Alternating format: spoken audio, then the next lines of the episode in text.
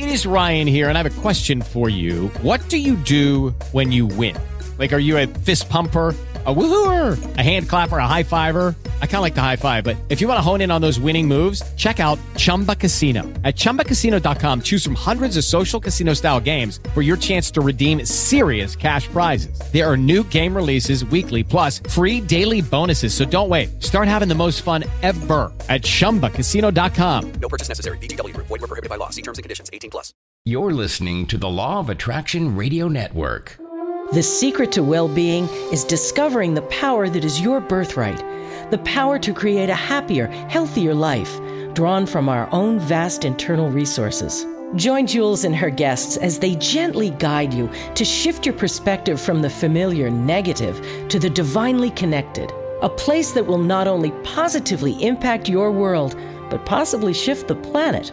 It's all right here on Law of Attraction Talk Radio. Well, welcome to Law of Attraction Talk Radio. I'm Jewels in beautiful Southern California. Tonight we're going to be talking about current affairs. If you truly want to comprehend how the law of attraction has manifested out via the collective consciousness, well, then keep listening. You know, I was wondering even if I should be bringing this up, but I got some really strong feelings that I could not ignore and the opportunity to share some true insights as to what's happening became too great to ignore. It started with me contacting my friend Linda Cruse, who is the true humanitarian that goes to the front lines of devastated areas in order to give people a handout and basically rebuild communities that have been devastated.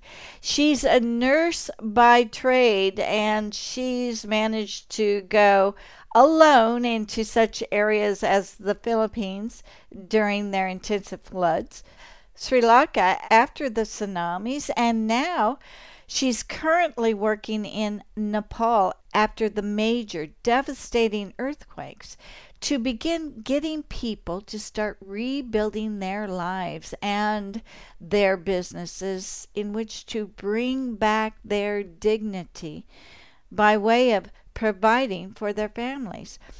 I featured her in the last issue of the Law of Attraction magazine while she's in Nepal, and she sent me some great photos and great stories. So just two days ago, I sent her an email asking, Well, where are you? And do you have Wi Fi to do an interview?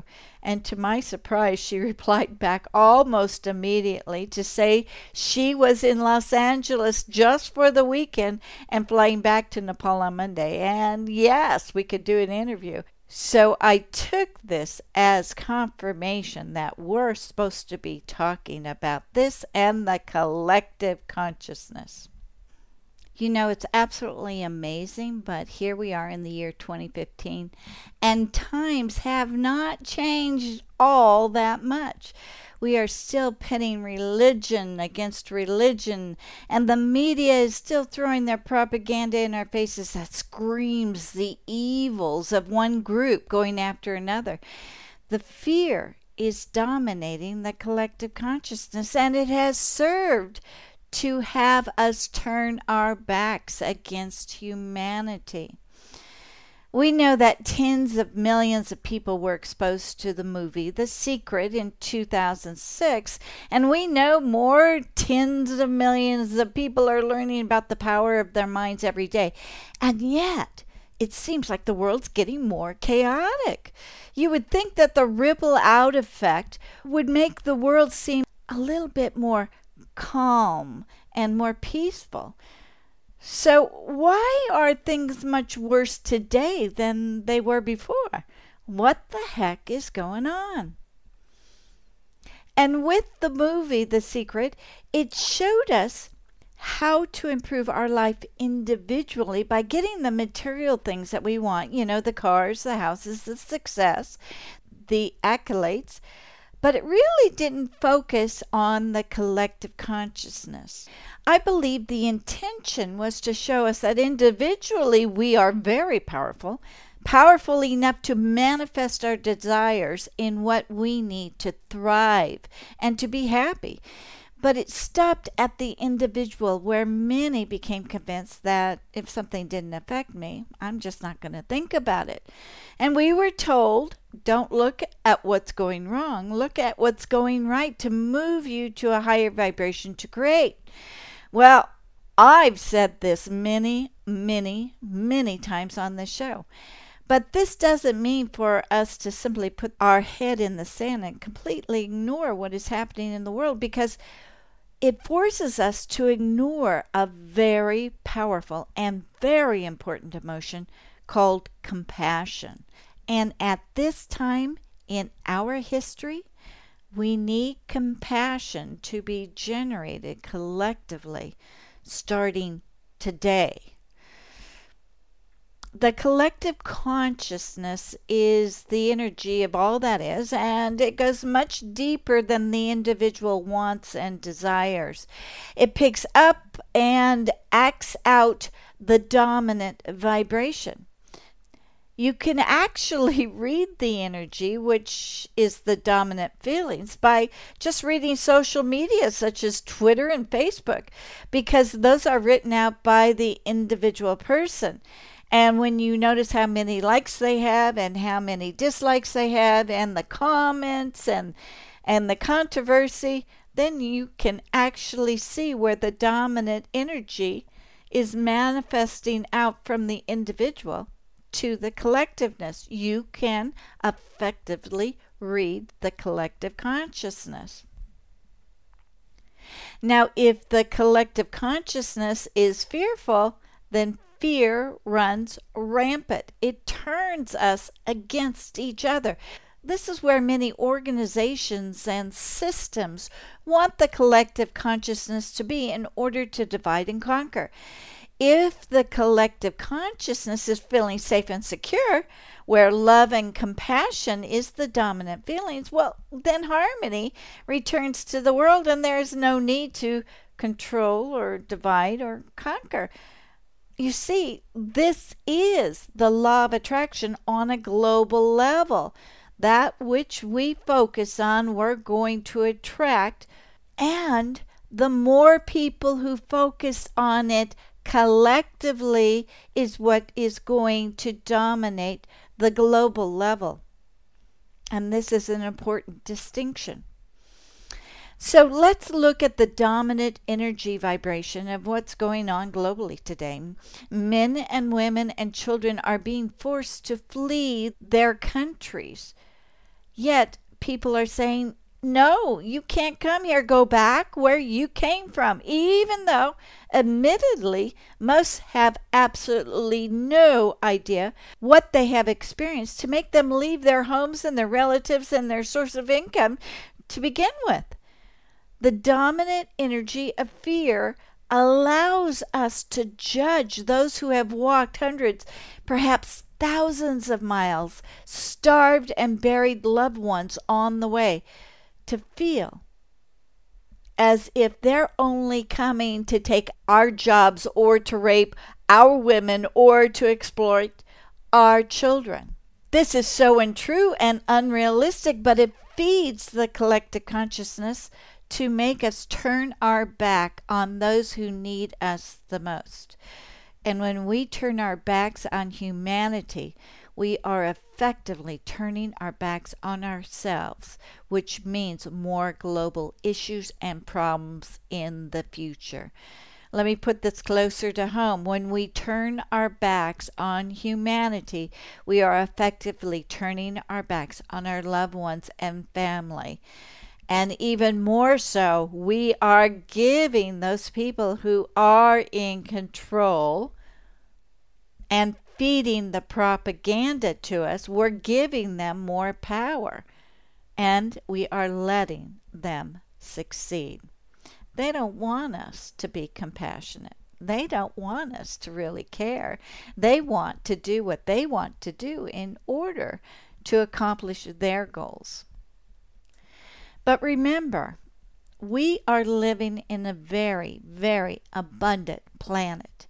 We know that there's plenty of land, plenty of water, and plenty of new things to create where people can live as they wish which is nothing short of a loving and positive environment for everyone and their families. When there is a lack, then it is the humans who can find a way to fulfill the lack, which is going to benefit all. That's how we humans work. We discover a lack, we discover a need, and then we create a way that is going to get rid of that lack so that we can all succeed.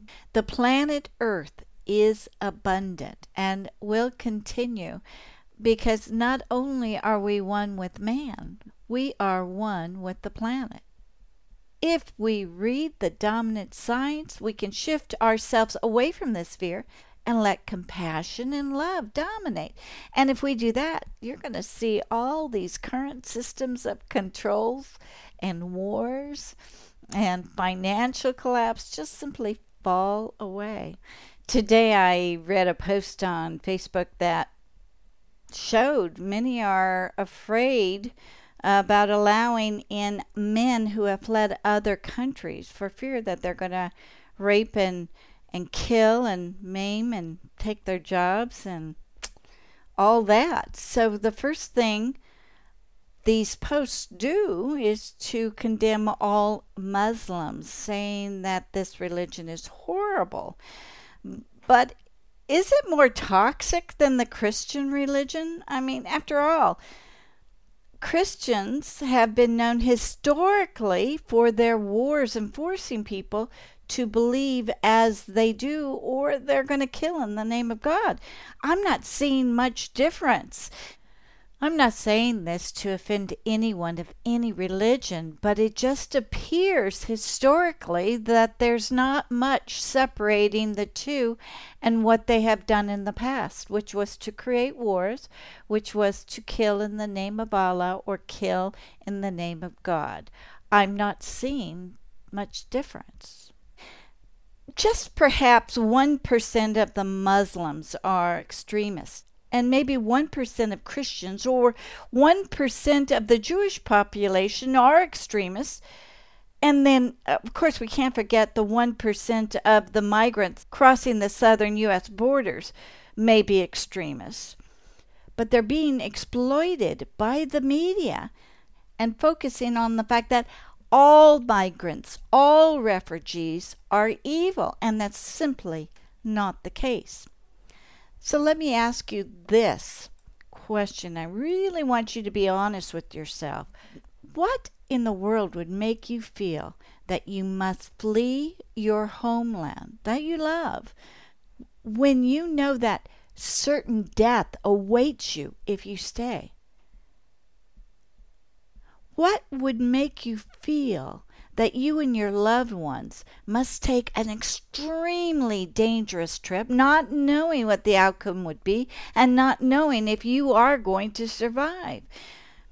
Well, the only answer would be is that you have to take a chance to survive against all odds, or else you wouldn't be leaving in the first place your thoughts wouldn't be on raping or maiming or taking over others' lands. Your thoughts would only be on you and your family surviving. But what about all these men that were seen without family members, without children, without wives? Well, from what I'm seeing, is that these men are escaping because they're being forced to join forces with ISIS or other military that they do not believe in. ISIS is forcing them to either fight with them or be killed or have their families killed. And that's why many of the men are escaping. So when I hear that people are turning their backs on others based on their beliefs, then this is where the huge problem occurs for collective consciousness. Yes, this year in 2015, the collective consciousness is still living the Middle Ages. And we, you and I, must push it forward. So, what do we do to help the collective consciousness shift from the fear into this powerful feeling of compassion? Well, each one of us must release the judgments and the fear.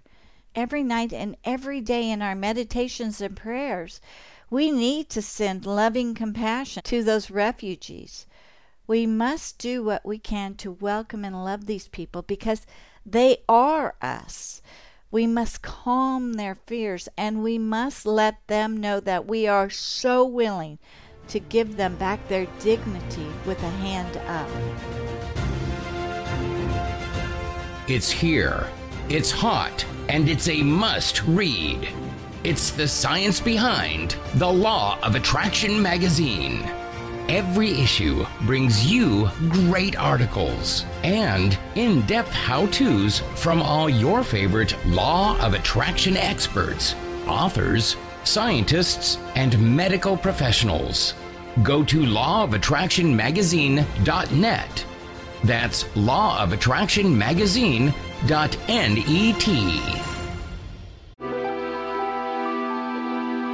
You're listening to Law of Attraction Radio Network, enhancing the well being of millions of listeners worldwide.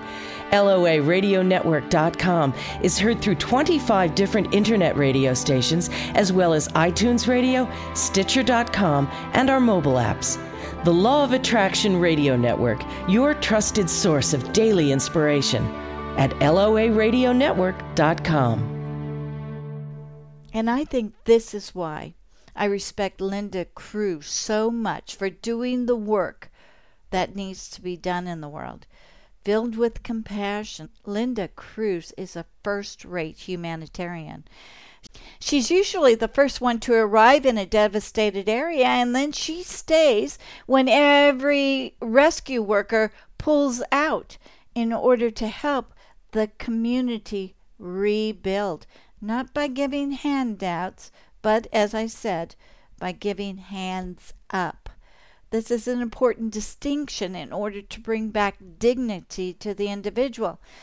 Now, if any of you feels that you're at the point of your life that you feel like you're giving up, that you feel like you're a slave, that you feel like you're powerless in this world, then perhaps it's time for you to contact Linda, where she will take you on a transformative journey into feeling the beauty and compassion of actually serving humanity.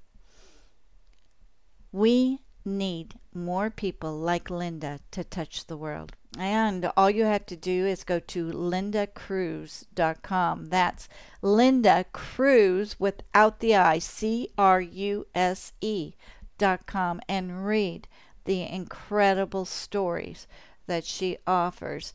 And also pick up her book, Marmalades and Machine Guns, because it's one of the most fascinating books that you will ever read.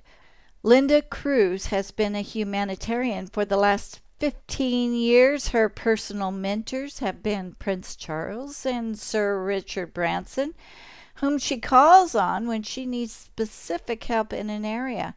She's even had many sittings with the Dalai Lama. She often goes into devastated areas alone without knowing anyone who is in charge, yet she works immediately, sleeps on mats on the floor with no shower, no toilet, just experiencing life as the community experiencing it at that moment, and she does it without complaint. A few years ago, I had lunch with her in Carlsbad, and she looked at the menu and was absolutely amazed by the selection when the day before she was in a country where you literally had to hunt day and night for something as simple as an egg. That was an awakening moment for me when I realized I didn't have a clue as to what was truly happening outside my own comfortable world. And that's why I'm so thrilled to be bringing Linda back to you, not only through the radio show, but through the Law of Attraction magazine. Well, welcome back, Linda Cruse, to Law of Attraction Talk Radio. I am just amazed that we are talking today. And that must be something to do with the law of attraction, I think. yes, yes. I just sent you an email. Let's do an interview. Where in the world are you? And come to find out that you're just around the block from me in Los Angeles in the same time zone for just this weekend. So it just shows that perhaps there is a message out there for everybody to listen to. Yes, no, I agree. I mean, it's all about serendipity and and coincidences and knowing that actually it's all divinely planned. Just trust. trust and it will happen. Yes.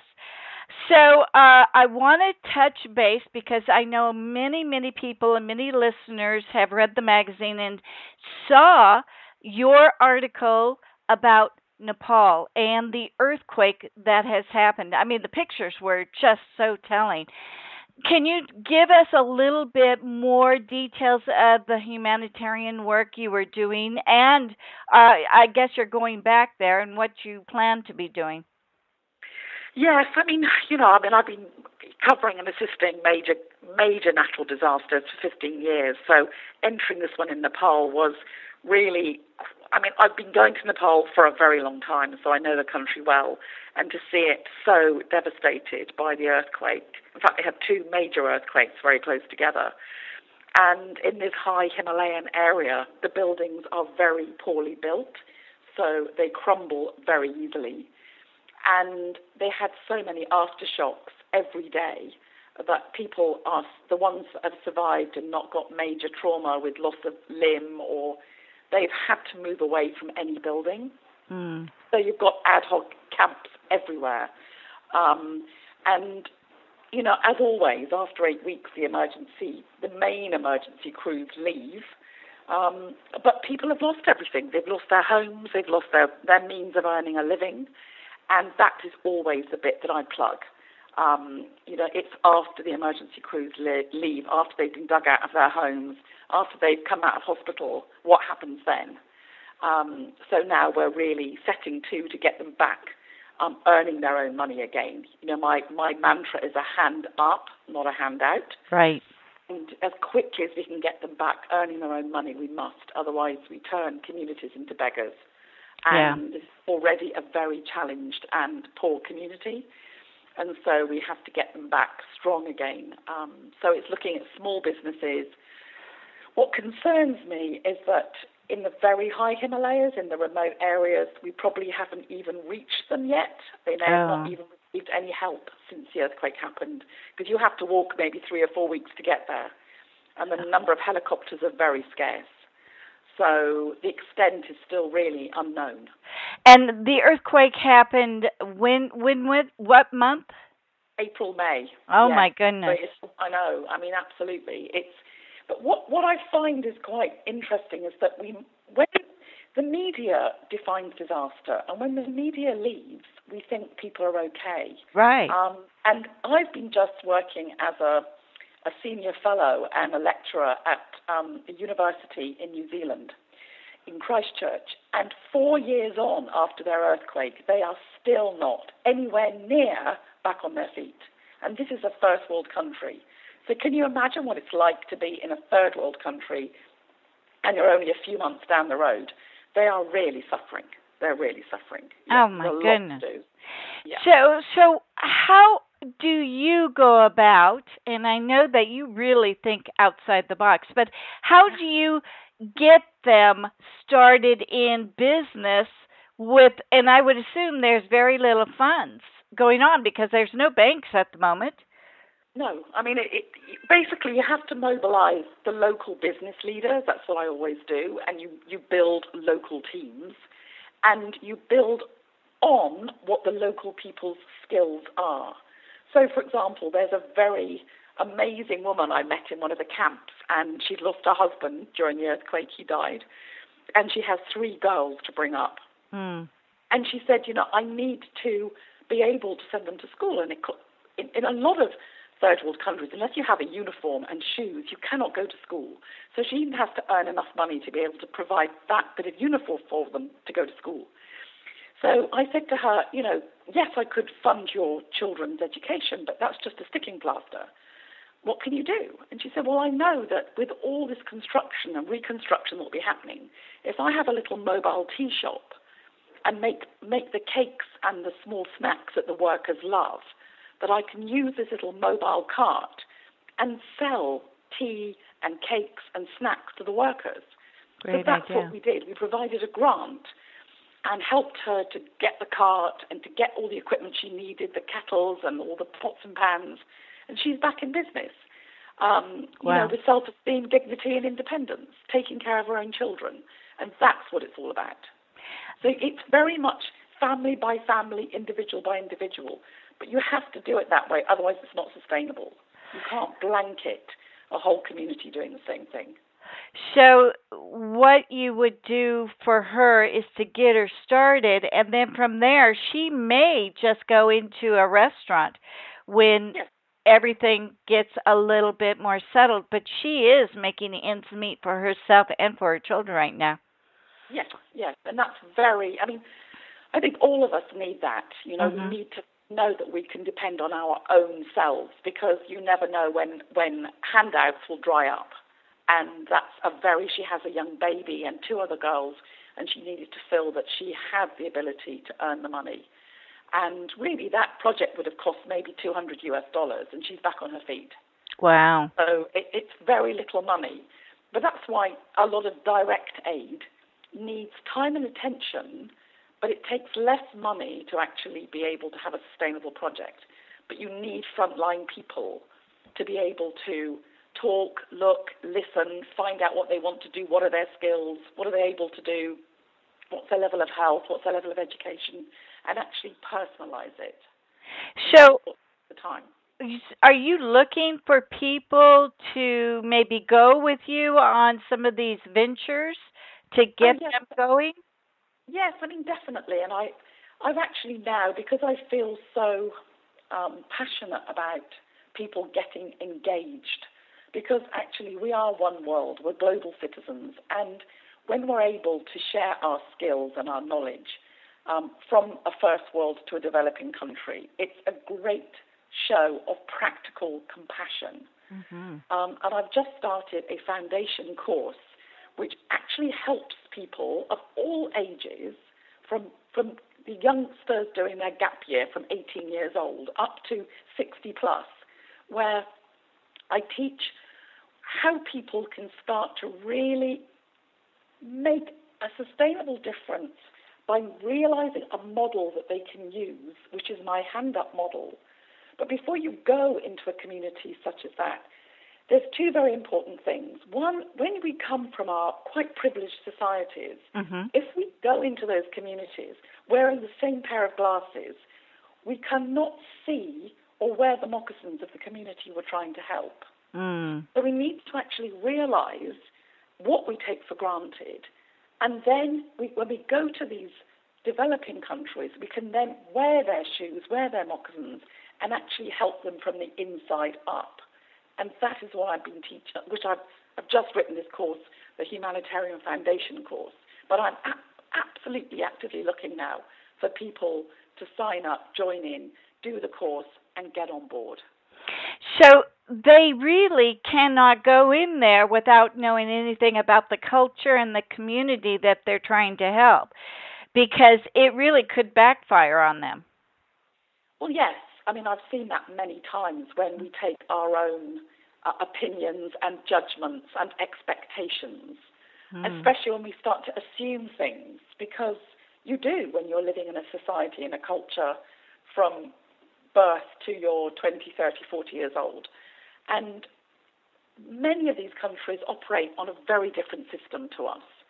And that's why you need to be able to step back and actually look at it very objectively. Otherwise, you can actually be creating more of a problem than a help. Mm. Yes. Mm. Linda, some people who I know are fascinated by this thought of actually going and helping communities in distress. The one thing that may be stopping them is the fear of can I actually do it, do this, or help them coming from um, this society that you don't that really doesn't need it. You know, you're you're just self-contained, everything's going well, you have houses, everything. But that fear is can I really make a difference? What happens to me? What if I run into trouble? What's that fear about? Well, I mean, I think it. I think it's a very. Uh, I think it's a very acceptable fear, and I actually believe that fear just enables us to pause and just really reflect what it's all about. And I think it's it's good because it makes you realize you are going into a very different environment. But when you look at most of us who have grown up in a first world environment, we have learned, we have a reasonable level of education, a reasonable level of financial literacy. We've um, got practical skills. If you're a mother, if you're a, a, a teacher, if you're a, a, worker in an office. Now, these skills are very able to be actually of huge use to people in developing countries. I, I even say to people, if you're a hugger, come. The fear is because you're walking into a different environment. Right. That's why now I take people through this very practical but safe course which makes you realize why we have these fears because you're walking into an environment which actually the rules are different. That's all it is. But once you actually understand it and step back and look at it, and I will say clean your glasses, then it's actually very clear. And in fact, it's exciting, Jewels, because you're learning about different rituals and cultures and traditions. And we learn, actually, probably we get more out of having these um, volunteering or frontline experiences than we give because the richness of these cultures is so huge. So once you start to imbue and understand them, you actually take them back into your own culture. And that's Mm. very Wow. Yeah. You you know, I keep on thinking about these people and and I see a lot of people come to me for hypnosis for for depression and I keep on thinking if only they could get outside of themselves, the depression would completely go away. And if they could experience things like this, then what they thought was so important that put them into a depression they would realize it's really not important at all. Yeah, yeah. I mean, it, it, it is a very quick way. Um, and often people come with me really not realizing the transformation they'll have when they get to the front line mm. because we take so much for granted. And when you see, I mean, poverty does not equal unhappiness. When you go to these areas that have either had a disaster or they're poverty stricken, the people are usually very happy even after this major disaster in Nepal, you go to these communities and people greet you with big smiles. They're so happy to have you in their country. And when they're able to earn enough money to buy food for that evening, they sing and they dance and they drum and they celebrate because they are joyous about having achieved something. And it's a great lesson for us to learn because our expectations are so just ingrained in us that we are entitled to things Yeah. that we appreciate. And that sense of gratitude comes back to you very quickly when you're in a community such as that. I could see where a transformation would occur. I mean, just eye opening. Now, I went to Africa um, in April and May of this year, and it was mind blowing to me these wonderful beautiful people and their their just their spirit even though there was Boko Haram just you know in the next community but yet the sense was so miraculous and I learned something huge uh, about these beautiful people in Nigeria. So I can absolutely appreciate. Now, I remember when you were talking before about the tsunami um, and all the kids, and the one thing that you needed was to pick those kids up and make them feel better. So you thought outside the box and you brought the entire circus to the the disaster area to help these kids and bring a smile on their face. Yes. Are you doing something similar like that in Nepal? Of course I am, Jewels. Of course. Why did I even ask? But I was I'm trying to fish and see what you're doing. no, psychological recovery is simultaneously as important as my key focus, which is livelihood recovery, because we have to heal hearts and souls. You have to get the smiles back again. And we do it through many ways. This time it's through sport, it's through magic, it's through singing, it's through drama. Um, but it's very important. It's really, really important. And magic, of course, is a major part of my life. As you know, I'm a magician. My father was a magician and grandfather was a magician. Mm-hmm. You don't need translation. So, yes, one of the first things I did was to take magicians up to the very, very remote areas just to give a relief from the stress because you need it. You have mm-hmm. to do it. You have to heal from the inside out. And our hearts and souls need it. We need to smile. Um, so, yes, it's very important psychological recovery. The clowns are there. yeah, yeah. And again, I could see uh, people who are just in stuck where they are right now. They're just feeling trapped and kind of like enslaved. And all they need to do is take off a couple of months and go to your course and and be of service to a remote area that really needs their help. Wouldn't you agree? I do, because actually, you know, contribution service is the greatest human need. It just is. And I think if you have a very, very busy life, as most people do, it's you know that that part of our service and contribution is squashed and squashed and squashed mm-hmm. till we just maintain and manage our own little family environment. But when you do actually step back and take that time off, you come back a much whole, complete, richer person. And actually, you know, we, we are, it is one world. And the more we do get off our own hamster wheel and take off those golden handcuffs, you will really have your eyes open to the joy that is out there. Um, I mean, I've arrived in Los Angeles and I do, you know, I love it here. But mm-hmm. it's so much like the community I come from in England, where, you know, we do live fast and furious lives. We don't have that time to step back and talk to our neighbours. And they do in developing communities. And we learn so much from it. And you will learn compassion and love, unconditional love. They will love you even if they don't know who you are. And that is such a joy you bring back with you. Um, so I do encourage anyone, do if you have the time, take a course like I'm running because it does empower you in many, many ways and it does squash that fear but don't delay.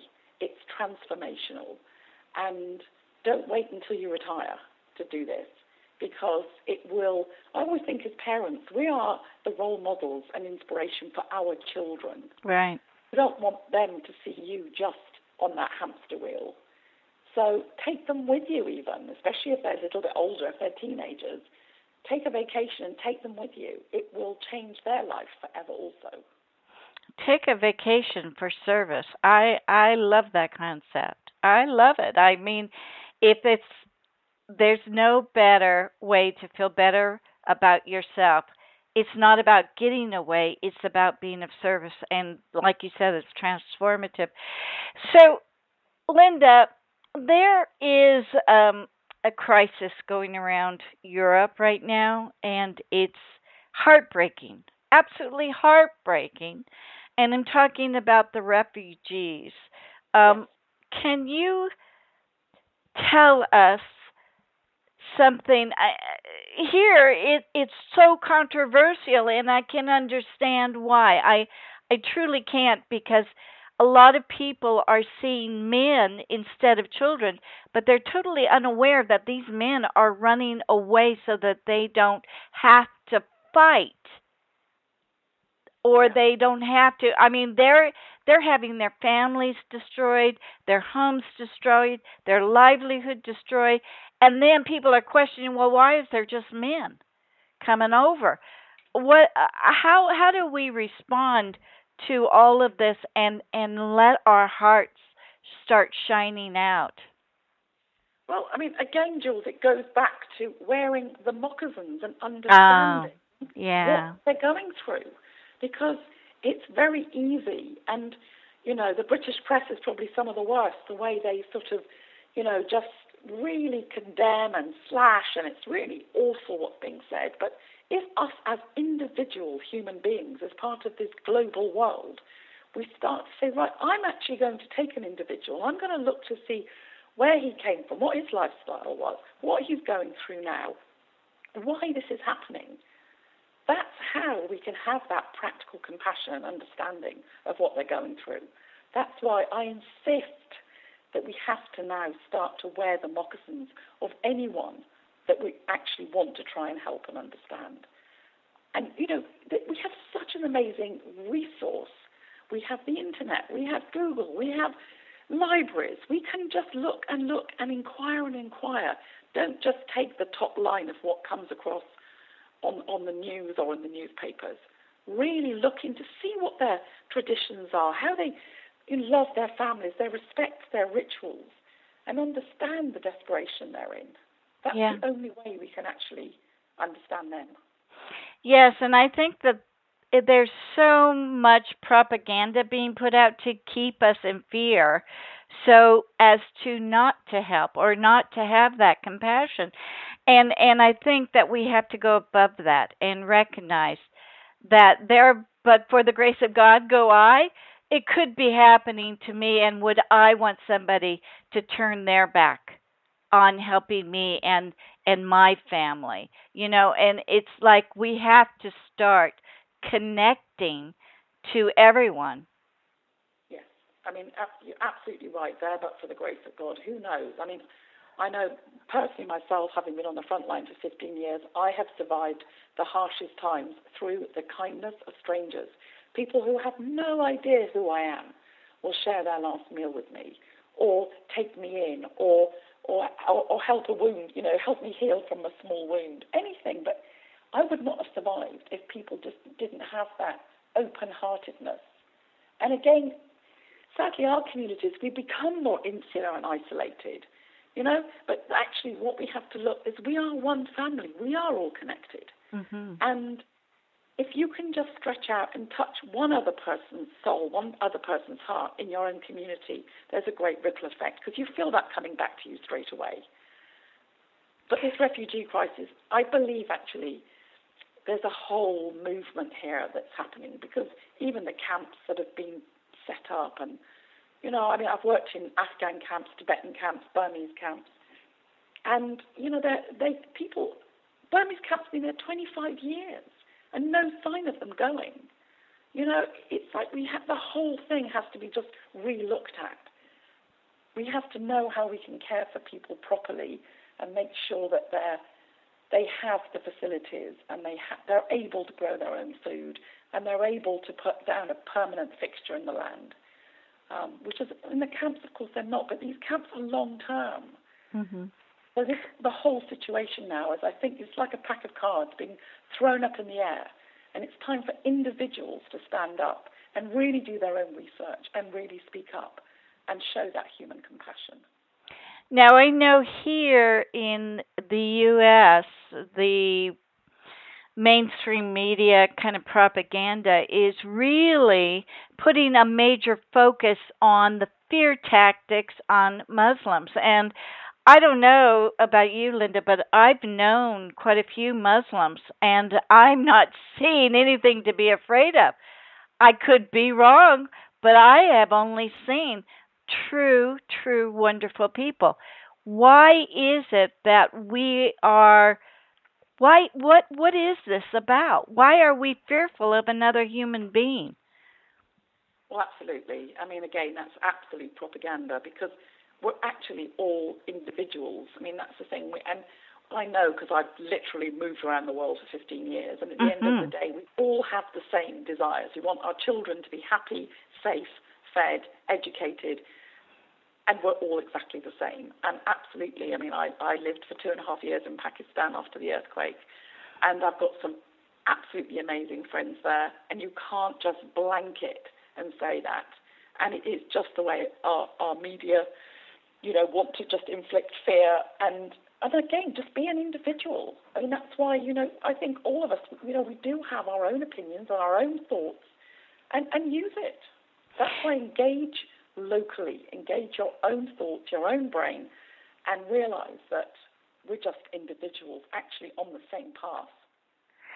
In your yeah, in your book Marmalade, um, Machine Guns and Marmalade, I often Automated machine guns. Thank you. I, well, I get it. Okay, but but in that book, you had talked about going into these places totally alone, not even knowing how to get there, not having the proper survival tools.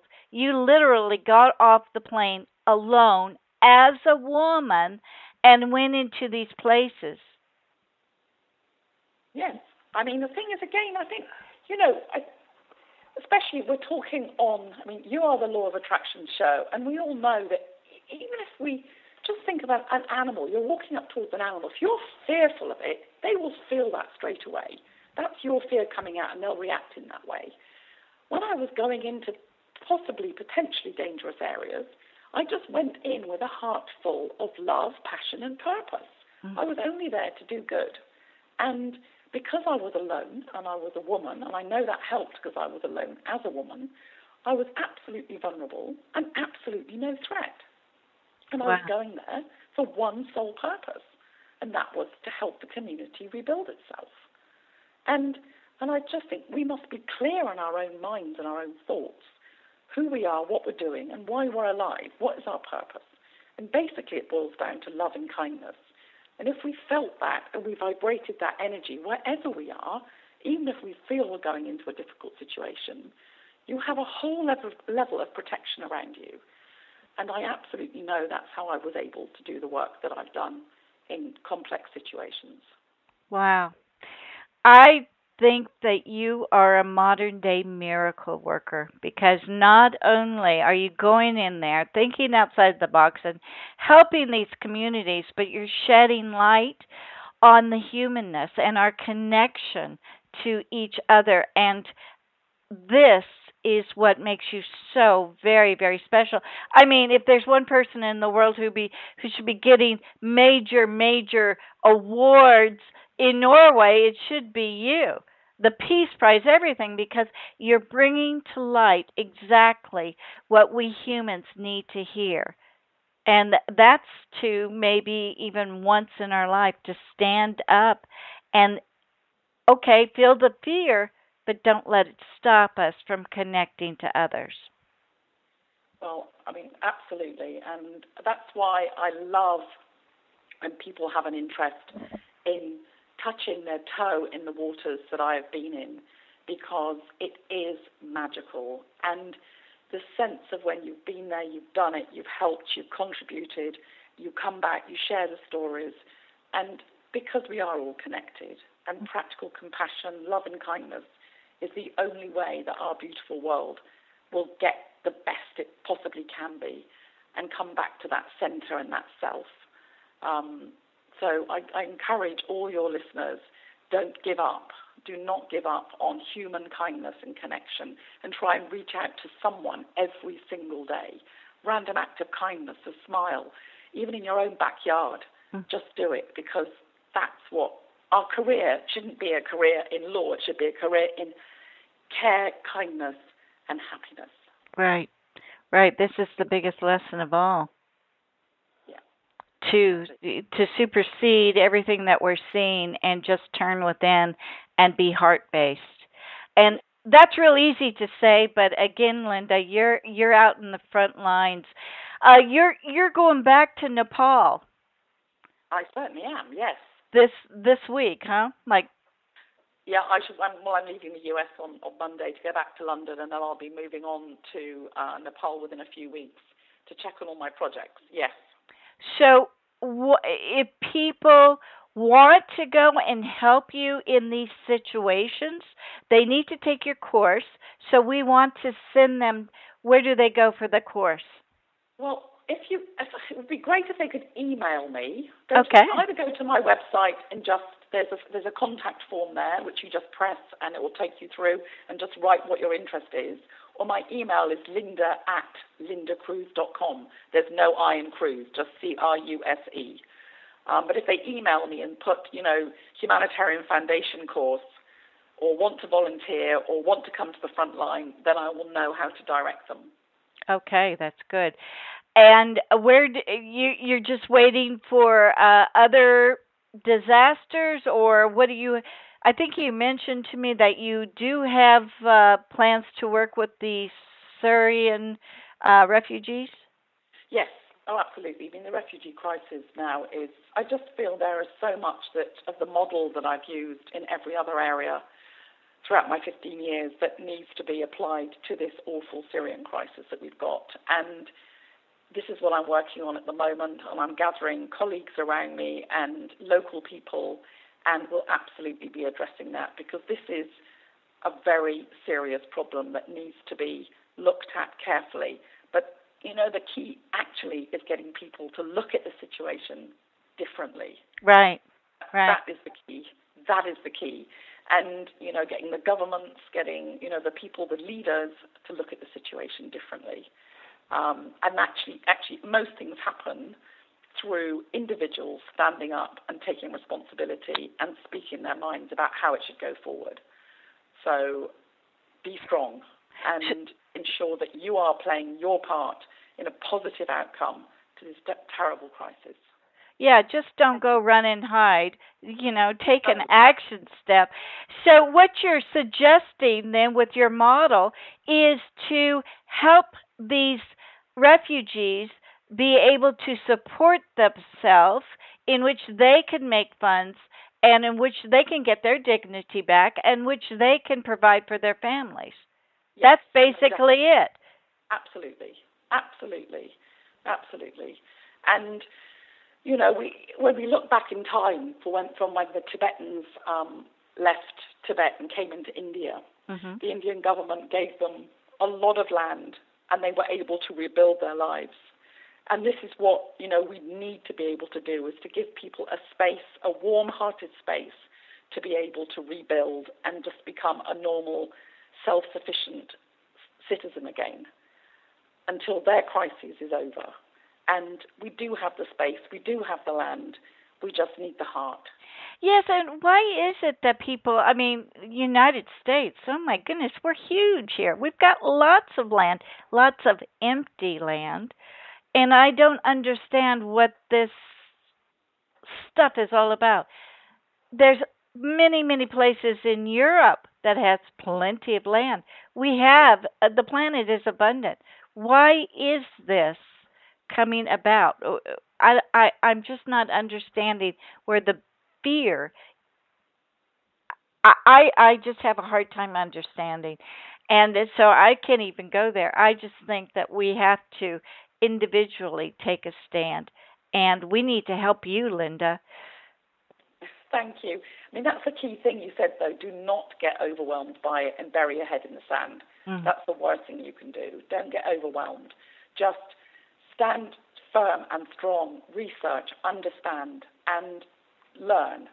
And just by understanding and wearing their moccasins, you're helping them because you're not regurgitating and repeating uh, the fear and the propaganda that's coming out in the media. Just take time to actually understand it properly. Right, right, right.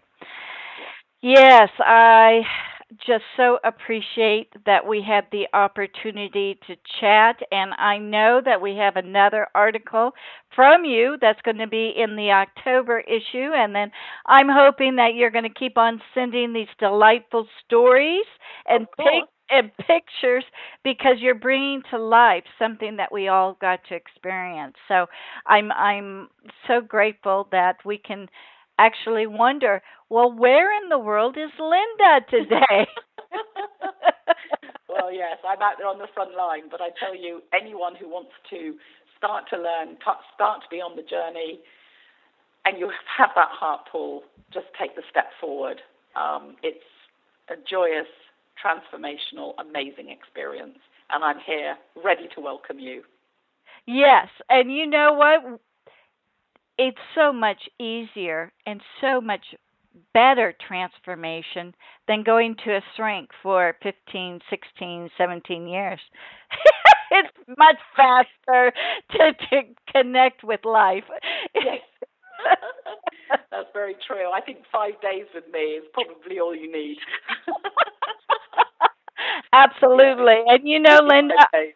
I am headed to uh doing this with you. I I am that's one of my purposes is that I'm going to go on a trip And I'm going to fill the front lines, and I am going to love every second of it. Maybe not every second, but I I know that my life will change dramatically. Yes. Well, welcome, and I'm looking forward to that moment, Jewels. Okay. Well, Linda, thank you so much. Go back and have fun, and then return, and then um, we'll be talking. Wonderful. You, lots and lots of love. Great to talk to you, Jewels. Thank you, Linda. Okay. Thank you so much for joining us. We'll be back next week with another great show from Law of Attraction Talk Radio. If you'd like to comment on tonight's show, send an email to jewels at loaradionetwork.com and have a great week.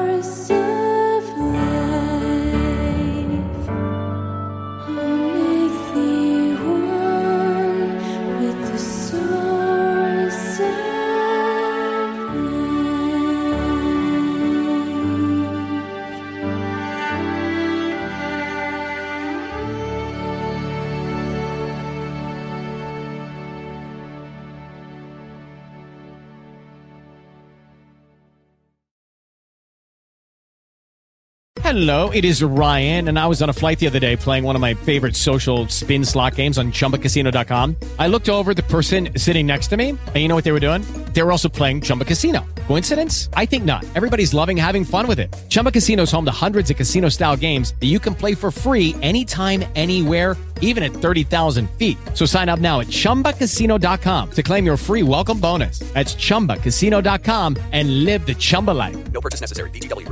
By law. See terms and conditions. 18 plus.